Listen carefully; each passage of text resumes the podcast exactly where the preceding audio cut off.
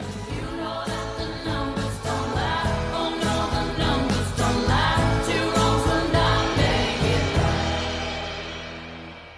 Hello and welcome back to The Numbers Don't Lie. My name is Paul Berkowitz, and in lieu of our regular host, Scott Peter Smith, I will be guiding you through this week's episode, where we aim to put the data around local politics back in its place front and center.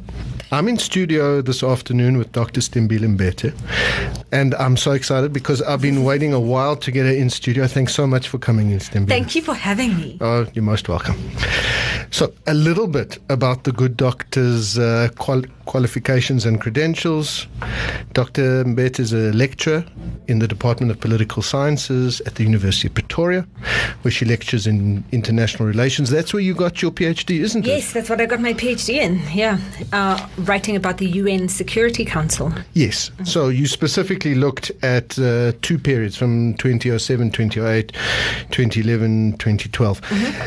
More specific to the kind of political discussions and themes that we're looking at, you've also written about the EFF. You've also covered other areas. Yes. Um, what ended up being pretty interesting. So my my work research has been on South African politics and elections. And a lot of the work actually that the UN Security Council does in post conflict situations or in places where they have peacekeepers is organize elections. So there is a weird kind of synergy between the two, which is great. Um, but what we're here to talk about is my South African research, which is on elections, political parties, especially opposition parties. So I've researched the EFF and the DA. Wonderful. Because we're going to hopefully talk a little bit about the EFF today and uh, maybe also the DA. Mm-hmm. Yeah, insofar as we look at the the recent elections that we've held two, work, two weeks ago and the split between the national and the provincial shares of the vote, because mm-hmm. that's very topical. Yes. We talk about people voting strategically.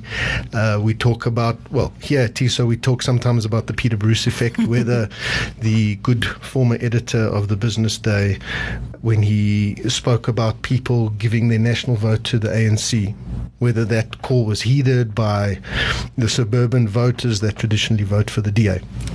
And we can talk about the evidence there. We've got some pretty maps which don't translate that well into radio, but we, we can talk about some of the things that we've been looking at. No, that's brilliant. Yeah. The maps are awesome. Thank you. And they provide a really good way of making sense of all of the numbers, right? Because I'm not normally a numbery person. Um, I'm more a word person, but the pretty pictures are really great for making sense of the numbers. So I'm looking forward to talking about that. Wonderful. So it is I mean, this podcast leans very heavily towards the numbers, but we try not to valorize the numbers. We try not to make them do all the heavy lifting and ignore the narrative, the interpretation of what's going on. So let's dive in. We talked, the, the, one theme that I want to look at today is what was the split between the national and the provincial shares uh-huh. for the major parties, specifically the DA. Uh-huh. And what we've seen from the maps is a continuation of a trend spotted in 2014. We've spoken about it in an earlier episode of this podcast when we looked at the DA. Uh-huh. We had um, uh, Sikonathi Mantshantsha in. He is. Um, He's a writer for the Financial Mail. And I guess the, the subtext was, will Mmusi keep his job? We don't uh-huh. know yet if he's going to keep his job. But what was spotted, and it's a continuation of the trend, is that the DA in most of the country tends to get a larger share of the national vote than the provincial vote, with the exception of the Western Cape and Gauteng. Uh-huh. And there's a very clear split there. We looked at the maps together. So I guess my question is I don't know if you can answer it. Is the split we've seen, is this continuation of the trend for the DA because voters in Gauteng and the Western Cape have decided to, I guess, erstwhile voters of other parties, specifically the ANC, have they decided to give their provincial vote to the DA, or have former DA voters decided to give their national vote to another party? Okay, I think there's two trends that we can see here. So if we look from 2014 to 2019, so if we look at the pattern uh, of uh, voters in the Western Cape and Gauteng giving their vote to the DA uh, at provincial level in those provinces, more than they have done at the national level. You know, one of the part of the DA's growth strategy was we will govern, is good governance, we'll govern uh, without corruption and we'll govern efficiently, which is one of the reasons why the DA tends to do so well in local government elections, is that the first place that they wanted to test that was in uh, governing the Cape Town municipality, but then uh, even here in Gauteng, um, you know, governing, and I, and the name of the municipality leaves Midvaal. me, Midvaal. Right. Um, and so that's how the DA was trying to build itself up, right? Yes. And also targeting things that middle class people, whether they're black or white or Indian or colored or whatever, care about the potholes, traffic lights, um, that it's clean on the side of the road. And so that's what's increased the DA's share of the vote at local government level, but you also see it at provincial level. So then showing that it could govern at a provincial level in the Western Cape and around the things that are provincial competencies, the hospitals, um, you know, education. And that's the kind of thing that's an easy sell to the middle class generally, regardless of race. It's on the contentious national policy things like BEE or affirmative action or land. Uh, or a social safety net or through the grant? social safety net that the DA, I think, has found it difficult to translate its uh, middle class black vote into national votes as well. So I think that that would explain um, part of the dynamic that we saw in 2014 in terms of that split. And there's some of that going on in 2019. The other thing that's going on in 2019 is what you've described as the Peter Bruce effect, right? Which was the sense, and we heard when we, the, the, polls, I mean, as dodgy as some of them were before the election, indicated that the ANC's popularity was far lower than Cyril Ramaphosa's popularity as president. And you actually saw the ANC play to this in that last week or two before the election, um, where they had the posters going up saying Ramaphosa for president Yes. uh, instead of just like vote ANC, right? So because of his popularity, um, I think that they are people who voted for the ANC who wouldn't have otherwise voted for the ANC, or people that were traditional voters of the ANC. So in Gauteng, I think we will have seen this. People who are traditional voters of the ANC who are fed up with the ANC as a party and certainly fed up with the provincial government and the dynamics, and so would have given their vote to the DA or the EFF, but still voted ANC nationally because they wanted Cyril Ramaphosa as president.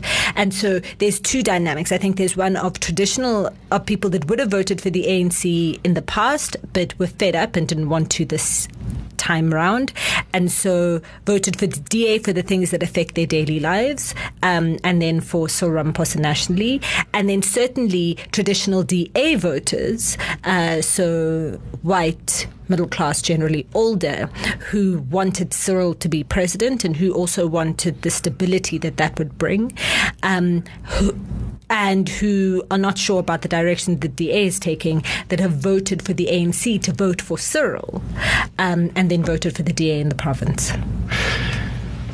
I must say, I find the narrative quite compelling, Mm. and I tend to agree with you in most of the analysis. What confounds the uh, giving a definitive answer is that turnout overall, and we'll get to turnout in a bit, hopefully, turnout was lower in this election across the board. Uh-huh. We we look even ward by ward or area by area, province by province. The same areas. Well, let's park the, the, the breakdown of turnout for now. But let me go back to some of the evidence we've had from 2014. We don't today, I don't today have a definitive answer for you from the numbers. I need to delve into them a ah. bit more. A little bit of a cop out. but what we saw in 2014 particularly in the Western Cape, when we go back to this national versus provincial share of the vote, the split for the DA. And remember, 2014 was before a lot of the trouble, before mm-hmm. the DA had managed to alienate uh, a portion of its uh, more conservative mm-hmm. voters who went to the Freedom Front Plus. We saw that the DA was gaining provincial over national share of the vote in the Western Cape, sometimes by as much as two, three, four, even more than five percentage points. Mm suggesting people voted strategically for the DA for the reasons you spoke about. People wanted to, they, they, they trusted the party in terms of service delivery, education, and healthcare, mm. provincial competencies. And maybe some of those Western Cape voters were erstwhile ANC voters and they still voted for the ANC on a national mm. level. There is other evidence which supports another point you made that people who vote ANC nationally, who, who split their vote, are doing so because of an ideological bent, uh, because of uh, a long term loyalty to the ANC, or because of those national policies. Mm. There, there, was research done, I forget the name of the, the research department, but it's out of the University of Johannesburg, mm. that suggested that people vote for socioeconomic reasons, not always for political reasons, and that one of the reasons people voted for the ANC was because of a fear of losing social grants. Mm-hmm. So, um, what we call a risk averse, more um, negatively motivated uh, voting pattern. And, and let me unpack that, meaning that people were voting for the ANC and linking that to the the um, receipt of grants. Mm-hmm. There was a very high correlation between ANC voter sentiment and whether the person being polled was a grant recipient.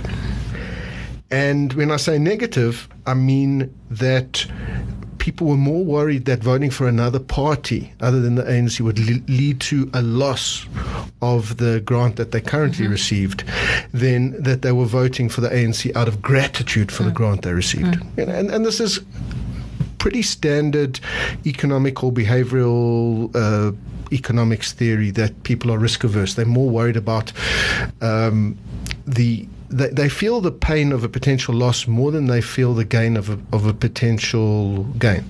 And certainly the DA, which actually advocates a basic income grant, for example, has does does very little around election times to actually highlight its social policy and its mm. welfare policy in mm. that way, right? Uh, so uh, you don't hear the DA at election time speaking about social grants or that would want to expand um, them. Instead, there is a rhetoric of uh, social grants as a problem. There's too many people on mm. social grants. Mm. There's not enough people, you know, and they would create a job in every home instead of uh, instead of having more people on social grants. So uh, there is also a dynamic of the communication that parties um, make. I just want to make a last point about the Western Cape. And I hate racial census views of South African elections because I do think that people uh, vote beyond race, or certainly um, most not white people vote beyond race, um, and you can see a greater diversity of uh, of of electoral behaviour. However, in the Western Cape, let us also not forget that the other dynamic that would cause the ANC split at a national and provincial level, so where more people would vote for the ANC nationally than provincially, is the dynamics between black people and coloured people in the Western Cape, uh, particularly the Western Cape ANC. So um, some of the uh, very uh, negative and combative rhetoric that was coming from some uh, ANC leaders against the coloured community in the Western Cape has has really stuck, and and it's one of the things that has really um, affected the ANC's growth in the Western Cape in the past, what, eight years um, now. And so people would vote. So people who were traditionally ANC voters in the Western Cape um, and coloured people would want to vote for at national level to maintain the ANC's policies, but want to punish the ANC at a provincial level um, for the kinds of divisions that it's been stirring. In other words, the mirror image of the Peter Bruce effect. Yeah. ANC voters leaving the party provincially rather than coming to it nationally, yes. maybe. Yeah. Oh, that's very interesting. I want to make one point uh, again in agreement. I guess we need to be more controversial. Yeah, I must- find, I must find something to fight with you Yeah. about. But the point is well made that you make that voters aren't monolithic blocks. We don't we've said this before, we don't have exit polling, so we don't really get to refine and stratify um, subdivisions of the so-called white vote, the so-called colored vote, the so-called black African vote. But in a country where demographically black Africans make up over 80% of the population and a similar percentage of, of the electorate, it was always going to be a bit fatuous to refer to the black vote mm-hmm. As we said, there's breakdowns, and we've we've seen, you know, when we look at the numbers that, for example, the EFF as a party appeals to people not on the basis of population group, but on the basis of home language or province of origin. We saw that in 2014 a little bit as well. We've we've we've got um, the turnout. Turnout is interesting. Uh, so I. At the election time, uh, during the as the results were coming out, and we're at the results operation center, and um, turned to one of my colleagues, uh, Lukhona Mnguni, and I said, and looking at the turnout at the voter turnout percentage, and that the two provinces with the highest turnout were Gauteng and Western Cape, and the two with the lowest turnout were Northwest and Limpopo. And uh, just based on the demographic of um, the populations of Gauteng, the Western Cape, compared to Limpopo and Northwest, I said to him, "Oh my goodness, this looks like an urban election. That you had higher levels of turnout in urban areas than you had in rural areas." and that is interesting to me because so often when we talk about the low turnout story, uh, the image, I think, in many people's minds, and particularly when talking about young people and low turnout, is young black males in a township, for example. Um, but there is something here, it seems to me, um, about uh, a, either barriers to turning out in rural areas or disgruntlement about turning out that is turning people away uh, from the electoral system. And looking at your pretty maps, it seems like there's some justification of that. justification. So, firstly, some- thank you. They are very pretty, and we, and we'll talk about them because one thing I've noticed is that the very same areas that had lower turnout in the 2014 national and provincial elections have cropped up again in 2019. Broadly speaking, and I think they map onto rural areas. There's a big chunk in the northeast part of Limpopo, not as high, I think, not really mainly in the northernmost district of the Capricorn district, but the area around Vuwani. Uh, we'll go back and look at those as well. The very rural part of the northwest, right in the western part of the province that borders uh, Botswana, and most of the eastern part of the Eastern Cape, a lot of the wards around Mthatha, mm-hmm. and then moving up towards KZN. Mm-hmm. So you mentioned the possibility of, of barriers, mm-hmm. and the two which spring to mind are adverse weather on the day. So we saw this in 2016. We saw that in Nelson Mandela Bay Metro, for example, there were very bad storms, and that partly could explain the poor turnout in traditionally ANC wards because those wards are peri-urban, um, characterized by informal settlements, precarious living conditions, and people who on the day were rebuilding and securing their shacks rather than going out to vote. The other barriers to voting or obstacles that we see in rural areas are perhaps long traveling distances and traveling times to voting stations because we're talking about um, low population density, very big geographical areas, people have to travel a, a long way. But there's also the issue of disgruntlement and voter apathy. And I think if we looked more closely, we, we, we might do that at a later stage. That not if it were just a, a, rural versus urban split, we would imagine that we would see low turnout across all rural areas. Mm. And I'm not sure that we're seeing that. Yeah. Mm. I think the other thing is, you know, it, the Eastern Cape and that part of the Eastern Cape you were talking about is the part of the country that had uh, ad hoc or temporary uh, election voting stations uh, that were bought by the IEC, so tents basically, yes. because the existing municipal infrastructure, whether it was the school or the town hall, wasn't sufficient to have uh, to use as a voting station, didn't meet the IEC's requirement. So that indicates also the levels of service delivery in um, in some of those places, and so you know, explains some of what may be going on with people about saying, no, actually, why should I participate uh, if there are low levels of, of delivery or an unhappiness with the political um, leaders or the political class in those places? So let me get, see if I'm getting you right. We're suggesting that the temporary structures, um, tents rather than you know bricks and mortar voting stations, is more of a symptom and, and something that's correlated with voter apathy and low turnout rather than the cause of low turnout. It's not that we've got tents in place and therefore it's harder for people to make it to those voting stations. Maybe they don't know about them because they're temporary structures, or maybe um, there's less shelter shelter from the elements, so it's more unpleasant waiting in line?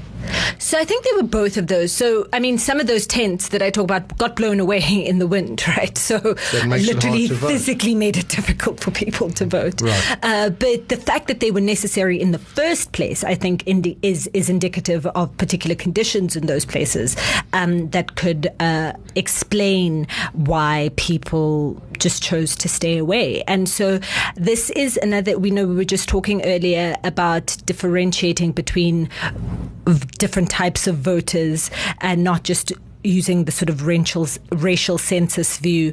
Uh, and one of the things I think is that we know in many other parts of the world that when people feel like the system doesn't work for them, they check out of the system rather than participate and try to change it. And I think that, and we've heard a lot about uh, young people not registering to vote and that they are they're checking out of the system and seeing that there are other ways to be politically active, like protests and other things. But I think that there's a conversation to be had in that relation also with rural areas, that there clearly are in certain parts of the country rural voters that are choosing to not participate in the system rather than to participate. And it would be interesting to figure out why. Well, in the absence of good exit polls where we get to break down and stratify turnout by age, we do have from the IEC, we do know, and, and I think this this might explain a bit of the stereotype mm. that you you might you have been decrying that uh, um, voter apathy is typified by young urban male voters. It's true that women vote in greater numbers and at greater rates at all ages than men. Mm-hmm. So there is a little bit of validity in, in that stereotype. I mean, we shouldn't feed it too much. the, the joke goes, you know, say what you will about stereotypes. They're a great time. they're a great time saver, yeah. but we don't want to go there too much. What I want to say about turnout and the broader demographic story, and you raised this issue of the urban versus the rural vote. If we go back a couple of elections to 2004 to 2009, you see that in provinces like the Northwest, specifically the Northwest, but also Limpopo to a smaller degree, the ANC carried those provinces with close on 80% of the vote. Yeah. Now the ANC is still comfortably carrying Northwest, but it's more like uh, they're getting a, th- their share of the votes in the mid 60s. Uh-huh. And of course, again, it's confounded by the fact that there's a lower turnout. Mm. So the ANC is winning the rural areas with uh, smaller m- majorities. And I mean, there's many reasons for that. I think the Northwest story is also a story about the EFF's growth mm-hmm. and um, dissatisfaction in specific areas in the Northwest. But it's also that the urban vote is becoming more and more important. Mm. Uh, about 40% of the country's population lives in just the eight metros. Mm. So that's a big piece. And voter turnout is much higher in those areas for, for reasons we spoke about that it's easier to get to the polls, that uh, possibly uh, there's less voter apathy because service delivery is better and people are more engaged.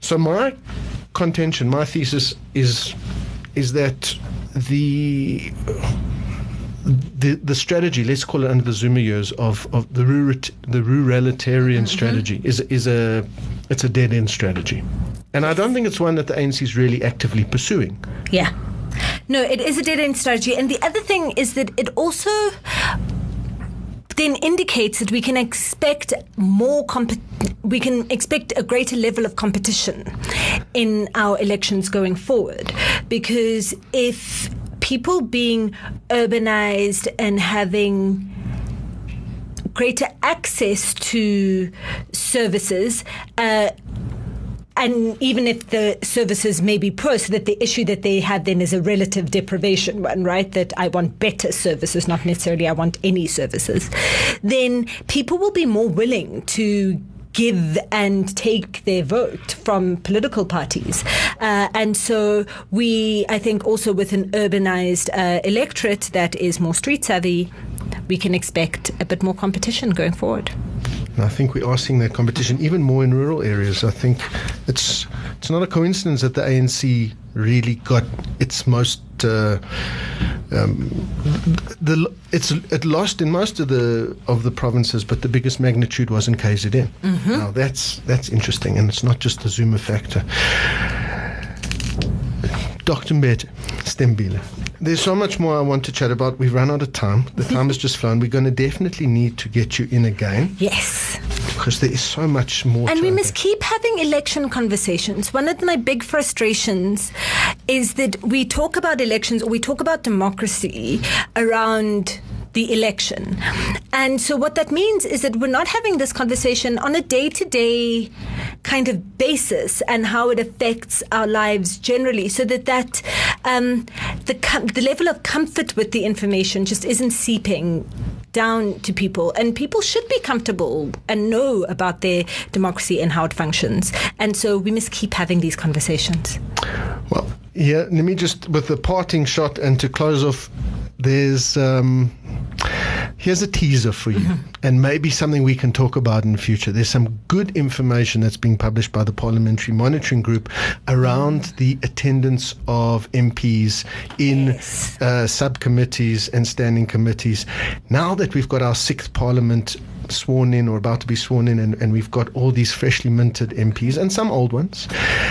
I think we can start to track them on a month to month basis and yes. see who's actually attending Parliament and who is doing the hard work that they're getting paid what about 1.3 million at the moment annually Exactly. And what I will promise to do, I'm going to regret this, I'm sure, but I'm going to promise well, to we got you on tape. is to write something on why it's important for MPs to come to Parliament and why those committee processes are important. The most important job your Parliament actually does is not heckle Zuma in the National Assembly.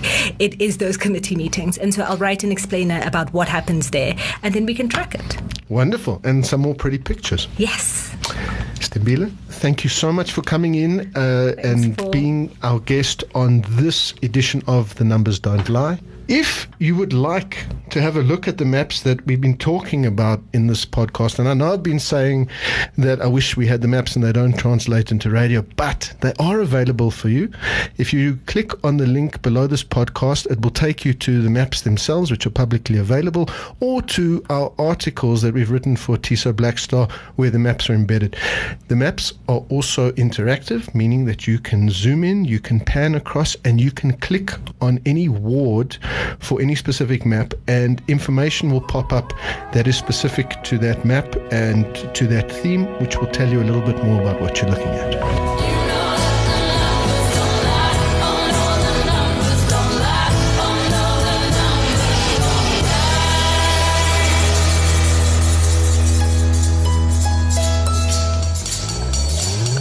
You've been listening to Final Take, a multimedia live production from the TISO Blackstar Group, publishers of the Sunday Times, Business Day, and Financial Mail.